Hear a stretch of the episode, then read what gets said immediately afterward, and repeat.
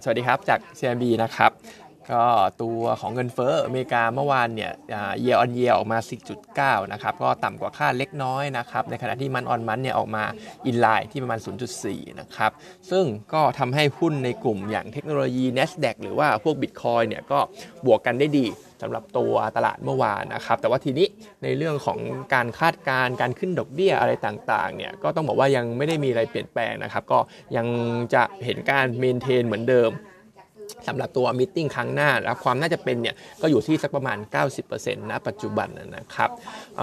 ในขณะที่ตลาดไทยเนี่ยฝรั่งก็ยังเน็ตบายอีกครั้งหนึ่งนะครับแต่ว่าไอตัวของสถาบันในประเทศเนี่ยเขาก็ยังซื้อค่อนข้างเยอะอยู่เมื่อวานเขาเน็ตบายกัน 3,000 ล้านบาทเลยนะครับหุ้นเด่นก็เป็นตัวของติดล้อนะครับที่ก็มีข่าวลือว่าอาจจะมีนักลงทุนรายใหญ่ ท่านหนึ่งนะครับเข้ามาเป็นผู้ผู้ถือหุ้นนะครับ แต่ว่าอันนั้นก็ยังเป็นข่าวลืออยู่นะครับ ยังไม่ได้มีการเปิดเผยอะไรออกมา ในขณะที่ NVDR เนี่ยผมเห็นไฮไลท์หนึ่งนะครับ ก็คือตัวของปตทเนี่ย ติดอยู่ใน top 5 NVDR Net Buy มา 3 วันติดแล้ว เพราะฉะนั้นตัวปตทผมคิดว่าน่าสนใจในการ trading นะครับ แบบที่ว่าไปเมื่อวันก่อนว่าปตทดูน่าสนใจกว่าสอพอด้วยความที่ว่าลูกๆเขาเนี่ยก็จะฟื้นตัวได้ดีในช่วงของ quarter หนึ่งปริมาณการใช้แก๊สของผู้ผลิตไฟฟ้าก็น่าจะเยอะขึ้นด้วยในช่วงหน้าร้อนแบบนี้นะครับ เพราะฉะนั้น upside เนี่ย target เรา 35 นะครับ แต่ว่า target ของ consensus เนี่ย 40 บาท เพราะฉะนั้นเนี่ย upside ของปตทเนี่ยก็ถือว่ามีรันเวย์ค่อนข้างสูงพอสมควร ก็คิดว่าน่าจะ trade เหมือนกันสำหรับปตทนะครับในขณะที่ไอตัวของ อ๋อลืมไปตัวหนึ่งนะครับไอตัวของราคาหุ้นแบงก์เมกาตัวหนึ่งนะครับ First Citizen Bank นะครับซึ่งถ้าจำกันได้แบงก์ไอ First Citizen เนี่ยเป็นคนเข้าไปอุ้มตัวของ SVB นะครับเมื่อวานเนี่ยราคาหุ้นเขาบวก 8%จาก e a r n i n g ควอเตอร์หนึ่งที่ประกาศออกมาเนี่ยแล้วมีเรื่องของกำไรจากการซื้อ SVB เนี่ยถึงประมาณ 9,000 ล้านเหรียญเลยนะครับซึ่งจริงๆอันนี้เหมือนตลาดก็คาดการไว้แล้วแหละแต่ว่า จริงๆ ถ้าไปดูราคาหุ้นของ First Citizen เนี่ยตั้งแต่เดือนมีนาคมที่เป็นจุดบอททอมตอนวิกฤต SGB เนี่ยมาถึงณปัจจุบันเนี่ยเขาบวกมาประมาณ 100%แล้วนะครับสำหรับตัว First Citizen เพราะฉะนั้นอันนี้มันอาจจะพอที่จะ imply หรืออาจจะสำหรับผมเองเนี่ยก็อาจจะสบายใจได้บ้างนนะครับ ว่าวิกฤตฝั่งนู้นมันก็เหมือนจะตอนนี้ก็อยู่ในการควบคุมไม่ได้จะมีการลุกลามอะไรไปไกลกว่านี้นะครับ ส่วนในไทยเรา เปเปอร์งบออกหลายตัวนะครับ เอาตัวที่ยังมองเป็นซื้อก่อนละกัน ตัวแรกเนี่ยเป็น CPO CPO ก็ถือว่างบออกมาเนี่ยอินไลน์นะครับ เยียร์เยียคิวคิวบวกได้ดีกำไรเนี่ย4,001นหนึ่งนะครับ พวกทราฟฟิกบวก8%ฟุตไอตัวของเซมซอเซลโกสบวก8%ยอดคงยอดขายต่อสาขาคนเข้าต่อสาขาก็ปรับตัวเพิ่มขึ้นทั้งหมดนะครับ ก็คือตัวเลขเนี่ยดีหมดควอเตอร์สน่าจะเห็นโมเมนตัมดีต่อจากเรื่องของการขายเครื่องดื่มในช่วงของหน้าร้อนด้วยนะครับปกติออย่างที่เคยว่าไปว่าร้านค้าของเขาก็มีความสัมพันธ์เกี่ยวกับเรื่องของอากาศร้อนด้วยเช่นกันที่ traffic จะดูเยอะขึ้นนะครับแมคโครจะเป็นอีกเรื่องหนึ่งที่จะมี contribution เยอะขึ้น ในช่วงของ quarter สอง quarter สามเพราะแมคโครเนี่ยจะโตดีจากเรื่องของการรีไฟแนนซ์ด้วย เพราะฉะนั้นก็จะมีกำไรมากขึ้นจากส่วนนี้ ก็ยังแนะนำเป็นซื้อเหมือนเดิมสำหรับตัว CPALL นะครับ Target Price ให้อยู่ 78 บาทนะครับ ส่วนส่วนตัวอีกอันนึงเป็นอิชินะครับอิชิเนี่ยงบออกมาดีเลย ตัวกำไรเนี่ย200 22 ล้านบาท บวกได้ทั้ง year on year Q on Q นะครับ แล้วก็เป็น record high รายไตรมาสในรอบ 8 ปีด้วยนะครับ margin ดี ยอดขายดี utilization rate ดีนะครับ แล้วก็มองว่าโมเมนตัมเหล่านี้จะ keep ต่อเนื่องได้ไปในอยู่ช่วง quarter สองของเขานะครับ เพราะฉะนั้นอลิสก็ ไม่ได้ดีมีอะไรมากสำหรับตัวนี้ยังดีอยู่นะครับ ยังแนะนำซื้ออยู่ Target Price 15.6 บาท แต่ว่าส่วนตัวผมมองควอเตอร์สอาจจะเป็นจุดพีคของเขานะครับ เพราะฉะนั้นต้องระวังไว้นิดนึง เพราะว่าพอเข้าสู่ควอเตอร์สหรือเท่าที่กันรู้กันเนี่ยพีคควอเตอร์สควอเตอร์สจะอ่อนตัว เพราะฉะนั้นราคาหุ้นเนี่ยผมมองว่ามันอาจจะได้แค่รีบาวไม่ถึงกับจะเป็นอัพเทนวิ่งยาวๆเหมือนที่ผ่านมานะครับเพราะฉะนั้นรอบนี้อาจจะ กินกำไรสักประมาณ 2 บาท หรือว่าแนวต้านเดิมสักประมาณ 13.5 14 บาท แล้วตัว EC นะครับอาจจะรันเทนยาวไปถึงตัว Target Price อาจจะยากนิดนึง อันนี้ความเห็นส่วนตัว เพราะว่ามันก็อาจจะกำลังเข้าสู่จุด peak ของเขาแล้วสำหรับตัว EC นะครับส่วนตัวของโอสถสภางบออกมาเนี่ยดีกว่าคาดนะครับจากเรื่องของ Margin จากเรื่องของพวก Dividend Income จากยูนิชาร์มนะครับแต่ทีนี้ outlook สำหรับโอสถสภาเองเนี่ยพี่วามยัง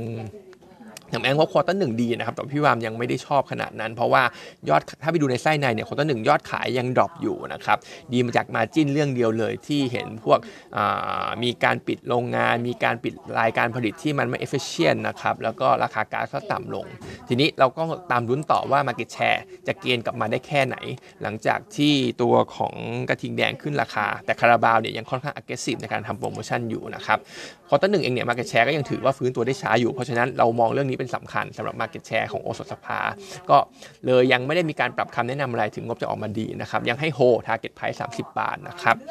ส่วนกลุ่มของ Energy มีประมาณ 4-5 ตัว เอาคู่แรกก่อนนะครับสำหรับตัวท็อปกับ SPRC ก็ต้องบอกว่าลงกันเนี่ยเห็นตัว GRM ดีขึ้นทั้งคู่นะครับตัวไทยออยเองเนี่ยก็มีอารมติกด้วยที่ออกมาดีนะครับแต่ทีนี้ถ้ามองข้ามไป ณปัจจุบันหรือว่าคอร์เตอร์สองก็ outlook สำหรับตัวโรงกลั่นทั้งคู่เนี่ยทั้งไทยออยทั้ง SPRC เนี่ยก็ต้องบอกว่าน่าจะเห็น GRM ที่มัน drop ลงแรง เกิดน่าจะพี่หนิงเขา forecast ไว้ว่า GRM เนี่ยน่าจะ drop drop ลง เป็นเขาเรียกว่า drop ลง 50%หรือว่าครึ่งหนึ่งเลยนะครับในช่วงของควอเตอร์สเพราะฉะนั้นจริงๆ outlook หรือว่า catalyst มันอาจจะไม่ได้สวยสักเท่าไหร่สำหรับกลุ่มโรงกลั่น แล้วก็ตัว SPRC เนี่ยก็ยังมีเรื่องของพวกค่าใช้จ่ายในการนำเรือนำใช้เรือนำน้ำมันดิบเข้ากับโรงเข้าไปทางโรงกันของเขาอยู่เพราะว่าไอ้ตัวท่อรั่วเนี่ยยังซ่อมไม่เสร็จนะครับเพราะฉะนั้นเนี่ยโดยรวมๆก็ต้องบอกว่า GIM ของโรงกันเนี่ยจะค่อนข้างแย่ในช่วงของควอเตอร์สองท็อป valuation ยังตึงๆอยู่นะครับ เราก็เลยให้เป็นโฮ target price อยู่ 55.5 แต่ SPNC ถึงแม้เอาลุกมันดูไม่ได้สวยมาก แต่ก็ให้เป็นซื้ออยู่เพราะว่า valuation มันถูกนะครับ EV EBITDA เนี่ยมันแค่ประมาณ 4 เท่า แต่ส่วนตัวถ้าผมดูเทคนิคประกอบ SPNC ผมมองว่ามันมีโอกาสหลุด 9 บาทนะครับ จากตรงโมเมนตัมแบบนี้อาจจะไปเห็นที่ 8.5 ด้วยซ้ำเพราะฉะนั้นอาจจะรอหน่อยก็ได้สำหรับตัวนี้นะครับ เพราะว่าตอนนี้แค s สเปรดอะไรต่างๆ ก็ไม่ได้ดีมากสำหรับกลุ่มลงกันนะครับพี่หนิงให้เป็นซื้ออยู่สำหรับตัวนี้เพราะความถูก target price อยู่ 10 SPRC นะครับ target price อยู่ 12.5 นะครับ ส่วนปิโต 2 ตัว IVL กับ GC IVL เนี่ยงบ quarter หนึ่งออกมาค่อนข้างดีกว่าอ่าอ่าก็ออกมาดีกว่าเราคาดออกมาดีกว่าเราคาดนะเพราะเราคาดว่าตอนแรกจะขาดทุน แต่ว่าเขามีกำไรจากเรื่องของ tax credit นะครับที่เข้ามาช่วยให้กำไรออกมาดี แต่ว่ามันก็ต่ำกว่า Bloomberg consensus เยอะนะครับสำหรับตัว IVL สำหรับงบที่ออกมา เพราะฉะนั้นอาจจะมี flow downgrade เข้ามาต่อสำหรับตัวนี้นะครับ PET spread ฝั่งของยุโรปoutlook เนี่ยยังดูไม่ได้ดีมากนะครับ ฝั่งของ e t a n เองเนี่ยต้นทุนของเขาเนี่ยก็คิดว่าลงกว่านี้ไม่ได้แล้ว upside ค่อนข้างจำกัด ในขณะที่ surfactant หรือว่า Oxiteno ก็ยังไม่ได้ perform ดีสักเท่าไหร่นะครับ เพราะฉะนั้นหลักๆก็คือพวกพลาสติกเนี่ยมันก็ demand มันแย่แหละ IVL ก็น่าจะยังไม่ได้ perform นะครับ ยังมีโอกาสที่จะถูกเอ่า e a r n i n g cut ด้วยสำหรับตัวนี้เพราะงบออกมาต่ำกว่าคาดเยอะนะครับ เพราะฉะนั้นก็